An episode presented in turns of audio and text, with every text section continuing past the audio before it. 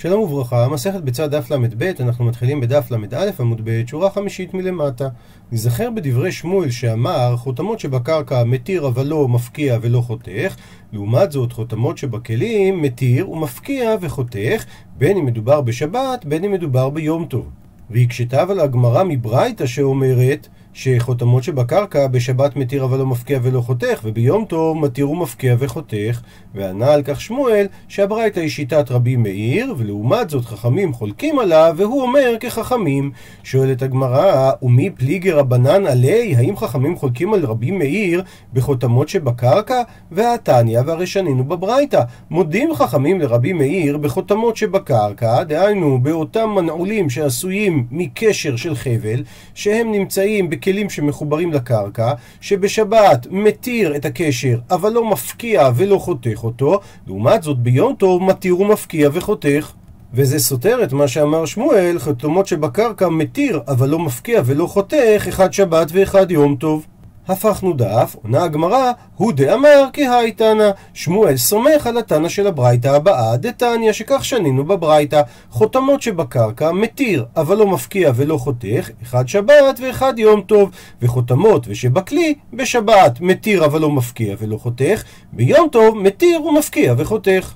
וממילא שיטת התנא בברייתא שהוא אומר חותמות שבקרקע אפילו ביום טוב אינו מפקיע אותם זה מתאים למה שאמר שמואל שביום טוב אינו מפקיע את החותמות שבקרקע מקשה הגמרא, תירצת לך רישא, אלא סיפא קשיא, הרי דברי שמואל מתחלקים לשניים. אמנם תירצת את מה ששמואל אמר בתחילת דבריו לגבי חותמות שבקרקע, שזה מתאים לדברי התנא שהבאנו, אבל בסוף דבריו אמר שמואל שחותמות של כלים אפילו בשבת מתיר ומפקיע וחותך, אבל התנא בברייתא שהבאנו אמר שחותמות של כלים בשבת מתיר אבל לא מפקיע ולא חותך. ושוב חוזרת השאלה, איזה תנא אומר כשיטת שמואל כדי שלא יהיה סתירה מהמייטיבי בעמוד הקודם.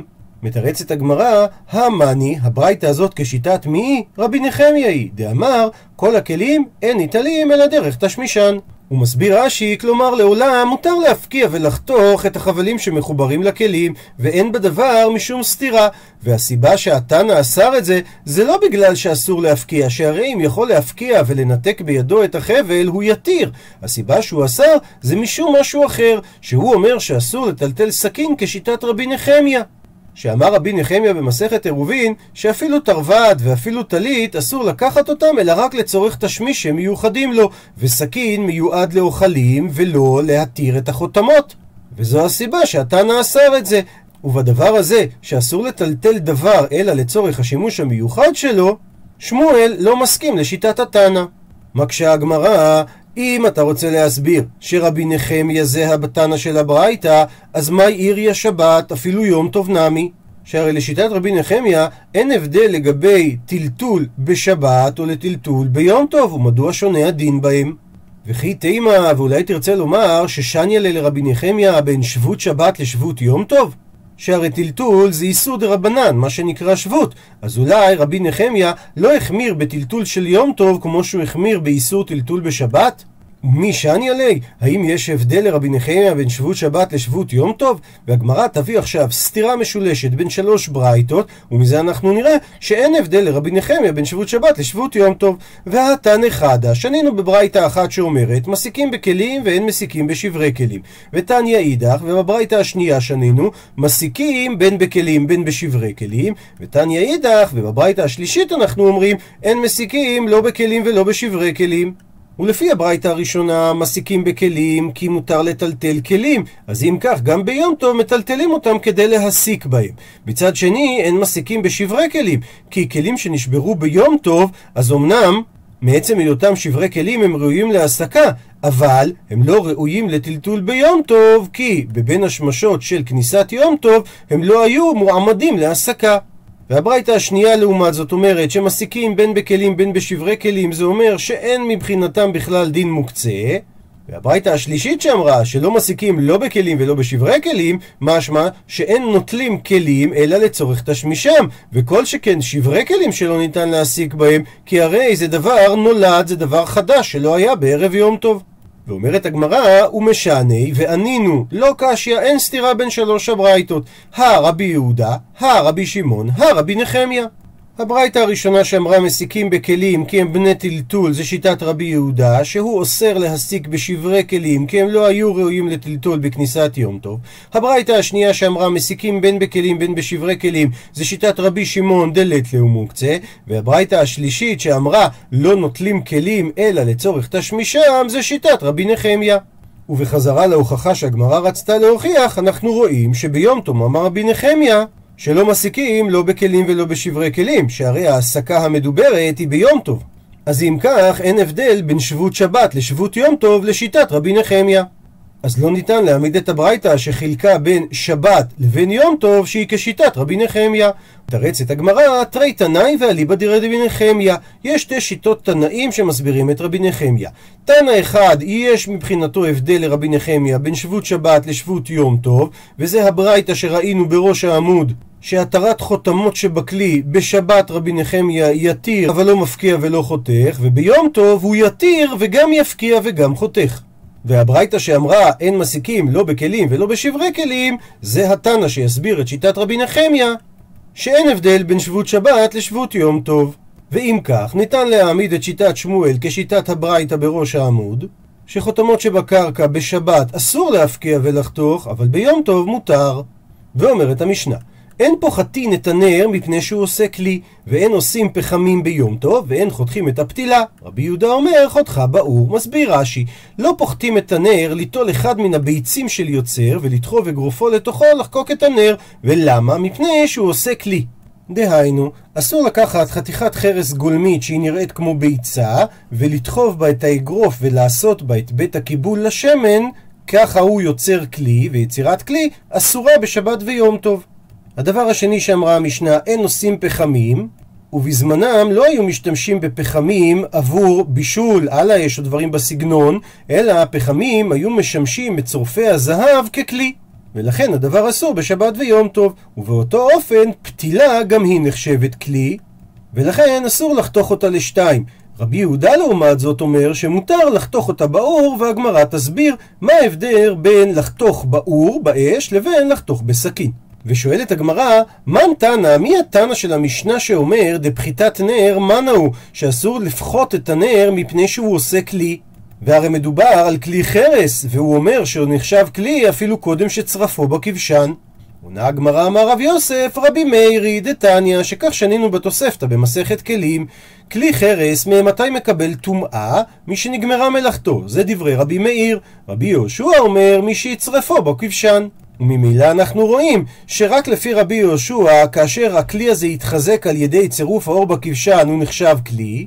מה שאין כן לשיטת רבי מאיר, שכבר נגמרה מלאכתן ברגע שחקקנו את הצורה של כלי הקיבול בכלי החרס. מקשה על כך אמר לו אביי, ממאי, מי אמר שהמשנה שלנו היא רבי מאיר? דילמד כאן לא כאמר רבי מאיר האטם, אולי מה שרבי מאיר אמר, שכלי חרס מקבל טומאה משנגמרה מלאכתו, זה רק בגלל אלא דחזי לקיבולי בימידי. שכלי החרס ראוי גם בצורתו הנוכחית לקבל בו איזשהו דבר.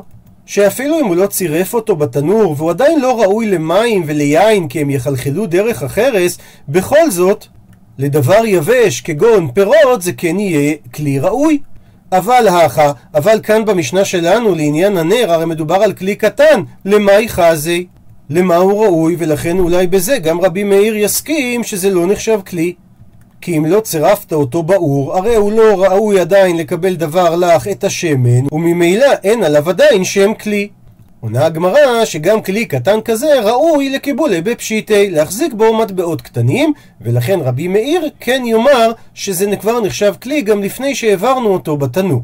איכא דאמרי, מביאה הגמרא גרסה אחרת לדברים, שמה שאמר רב יוסף על השאלה מי התנא של המשנה שאומר שפחיתת הנר זה כלי, זה רבי אליעזר ברבי צדוקי, דתנן שכך שנינו במסכת ברכות, אלפסין חרניות, והגמרא תסביר בהמשך שזה קערות של בני עיירות, הם לא בני כרכים גדולים, הם לא מקפידים על כלים נעים, ומהרגע שכבר הקערה קיבלה את הגודל של החרס שניתן לאכול בבשר, אז הם לא ממתינים עד שהיא תחקק ותצטרף בכבשן.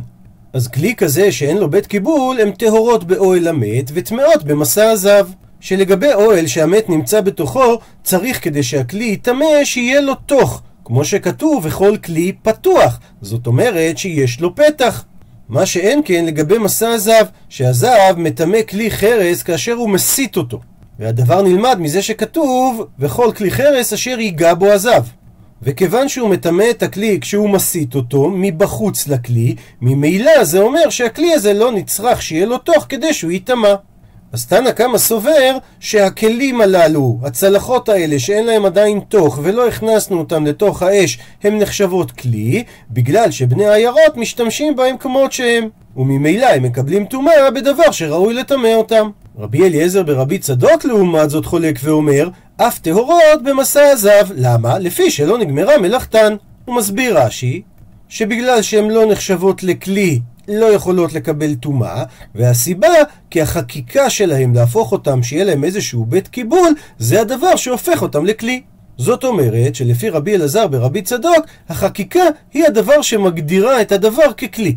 וזה מה שאמר רב יוסף, שהתנא של המשנה שלנו זה רבי אליעזר ברבי צדוק. שאומר שחקיקת הגולם של החרס מגדירה את החרס ככלי אפילו לפני שהכנסנו אותו לכבשן האש. מקשה על כך אמר לו אביי, דילמה אולי עד כאן לא כאמר רבי אליעזר ברבי צדוק הטעם, מה שהוא אמר, שהצלחות הללו, אלפסין חרניות, הן טהורות במסע הזהב, זה רק בגלל אלא דחזי לקיבולי במידי. שברגע שחקקת אותם ויצרת להם בית קיבול, הרי הן ראויות לקבל משהו, מה שאין כן לפני החקיקה, הן לא ראויות לקבל כלום. אבל הכה, אבל כאן במשנה שלנו, למאי חזי? הרי המשנה מדברת על נר קטן, אז אם אנחנו לא מכניסים אותו לתנור, גם אפילו שחקקנו בבית קיבול, הוא עדיין לא יכול להחזיק את השמן, וממילא הוא לא ראוי לשום דבר.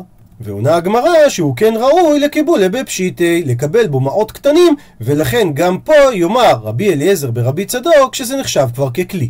ובאותו עניין מביאה הגמרא תנו רבנן שנו רבותינו בברייתא אין פוחתים את הנר ואין עושים אלפסים חרניות ביום טוב. רבן שמעון בן גמליאל מתיר באלפסים חרניות.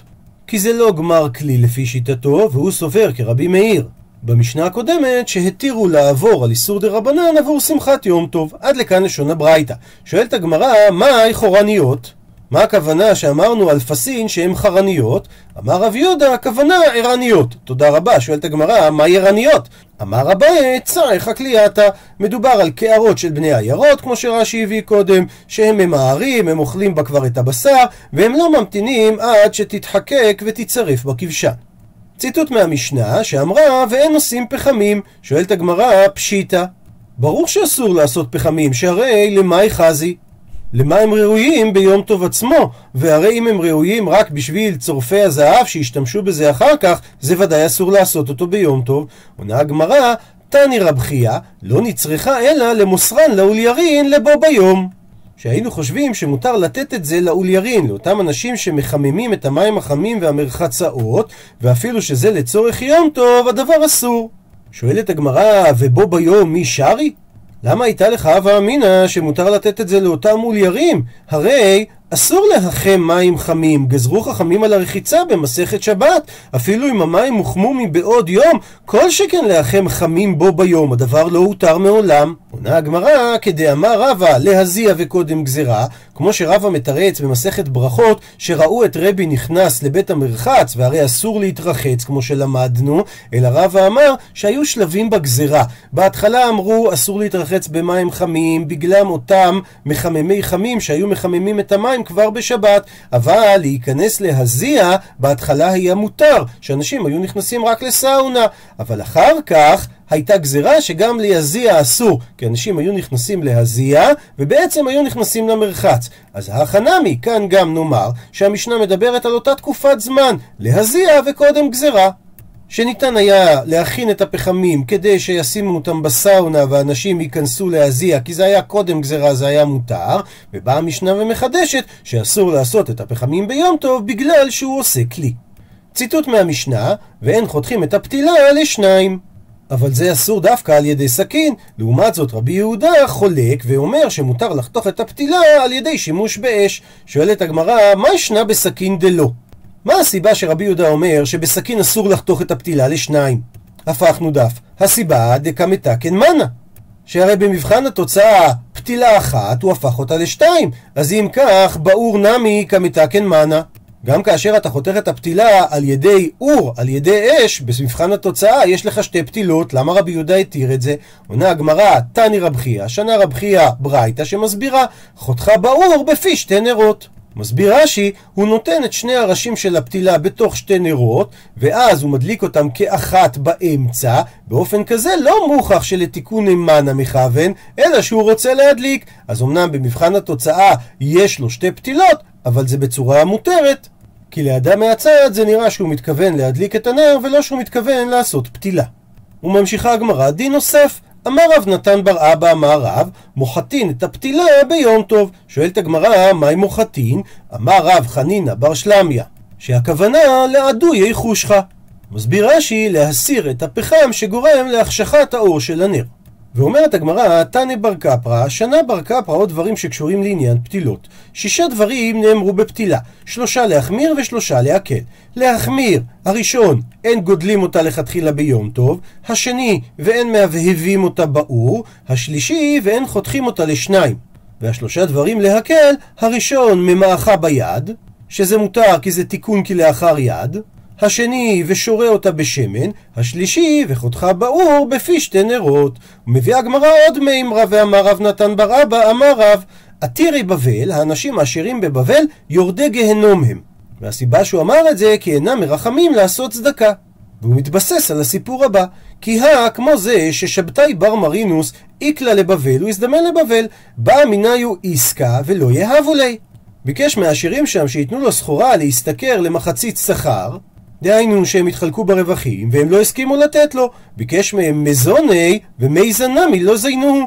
ששאל מהם מזונות בתורת צדקה, וגם את זה הם לא היו מוכנים לתת לו. אז אמר שבתאי בר מרינוס, הני, אותם עשירים בבבל, מערב רב קעתו. הם צאמצאים של הערב רב שעלו ממצרים. דכתיב, שהרי כתוב בתורה, נקרא בפנים, ולא ידפק בידך מאומה מן החרם, למען ישוב אדוני מחרון אפו, ונתן לך רחמים, וריחמך, וירבך, כאשר נשבע לאבותיך. אז כתוב בפסוק, ונתן לך רחמים וריחמך, דהיינו שתרחם על הבריות, ובסוף הפסוק, כאשר נשבע לאבותיך, זאת אומרת, מי שיש לו רחמים הוא מזרעו של האבות. שכל המרחם על הבריות, בידוע שהוא מזרעו של אברהם אבינו, וכל מי שאינו מרחם על הבריות, בידוע שאינו מזרעו של אברהם אבינו, ולכם אותם עשירי בבל, הם לא צאצאי אבות, אלא הם מצאצאי הערב רב. ועוד מימרה שלו, ואמר רב נתן בר אבא אמר רב, כל המצפה על שולחן אחרים, עולם חשך בעדו. כלומר, כאילו יש חושך פרוס לפניו, הכל נראה עליו כחושך, כדבר רע.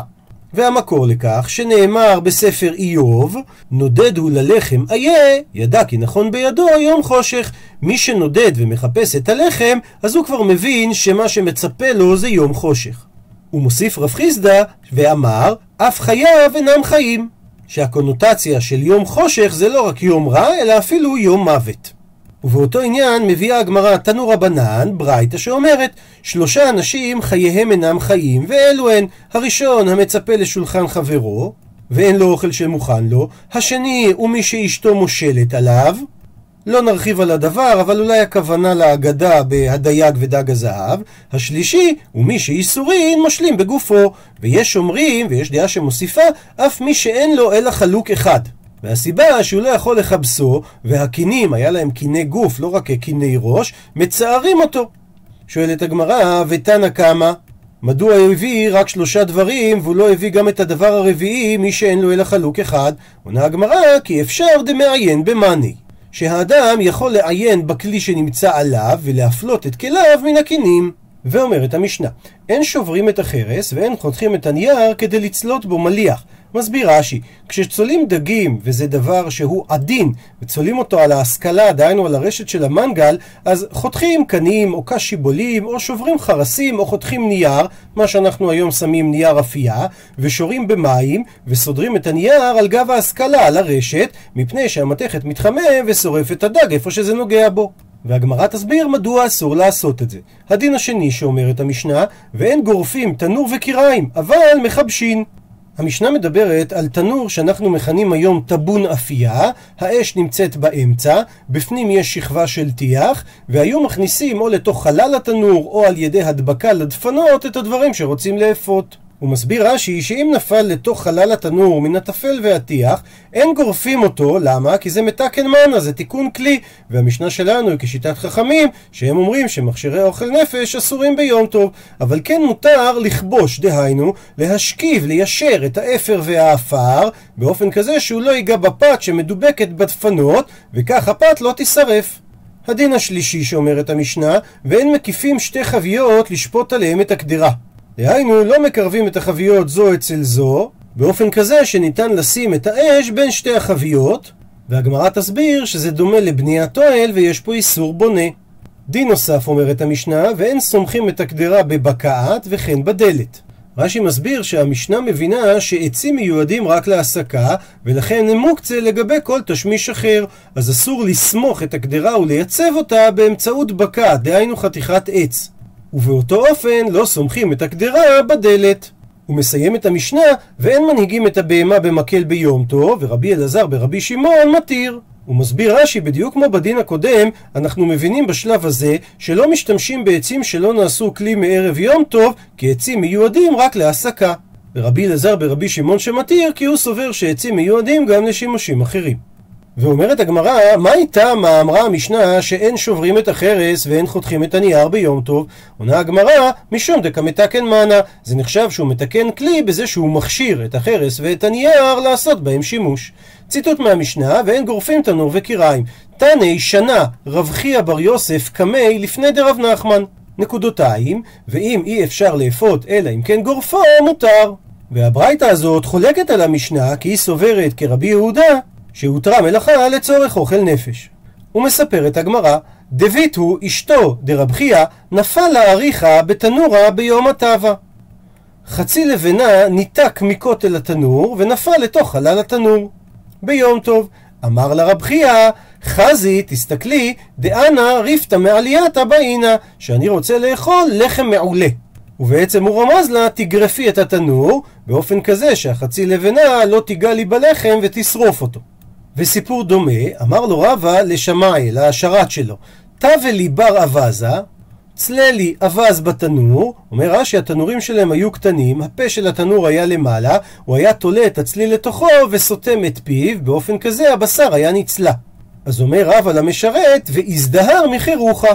תיזהר שלא יתחרך הבשר, כלומר במילים אחרות, תגרוף את התנור כדי שלא יהיה בשולי השתנור דבר שגבוה כמו אריח או אבן ואז כשמסיקים את התנור זה נוגע בצלי ושורף אותו.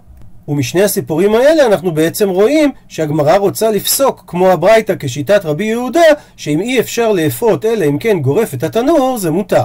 ומביאה הגמרא סיפור נוסף, אמר לו רבינה לרב אשי, אמר לן רב אחא מהוצל, רב אחא מהעיר רוצל סיפר לנו, דמר עליך רב אשי, שהעבדים שלך שרקין לי תנורה ביום הטבה.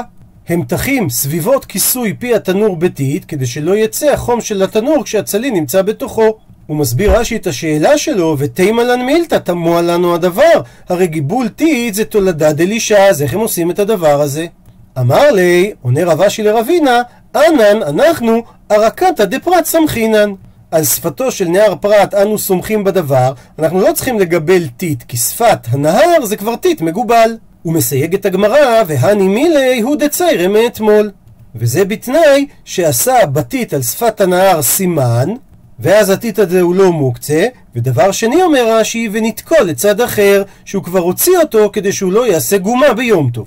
ומסיימת הגמרא, אמר רבינא וקיטמא שרי. ובאפר מותר לגבל, לערבב אותו במים ולטוח בו את פי התנור, כי אפר לאו בר גיבול הוא.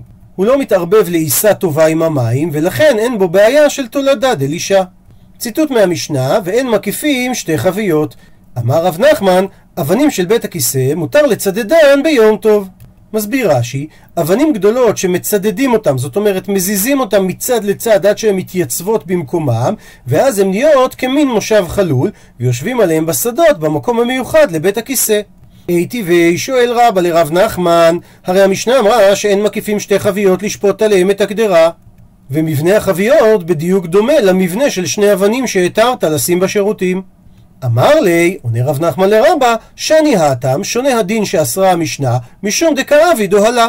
שכאשר הוא מניח את הקדירה על החביות, הוא בעצם יוצר גג, וממילא הוא בונה פה אוהל. מה שאין כן האדם שיושב על שני האבנים בשירותים הוא לא נחשב גג ולכן לא נוצר פה אוהל.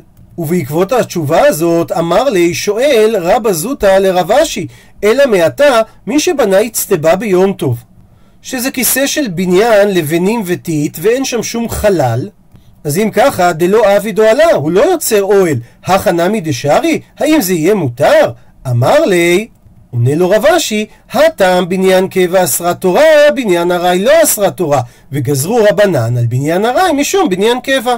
הכוונה, אסור לבנות אצטבה בגלל שמדובר על בניין קבע, ועניין החביות זה בניין ארעי, שמדאורייתא זה לא אסור, אבל חכמים גזרו על בניין ארעי של החביות משום בניין הקבע שזה דוגמת האצטבה, והכה, אבל כאן לגבי צידוד האבנים בבית הכיסא, משום כבודו לא גזרו בי רבנן. דהיינו, משום כבוד הבריות, במקרה כזה לא גזרו חכמים. עד לכאן דף ל"ב.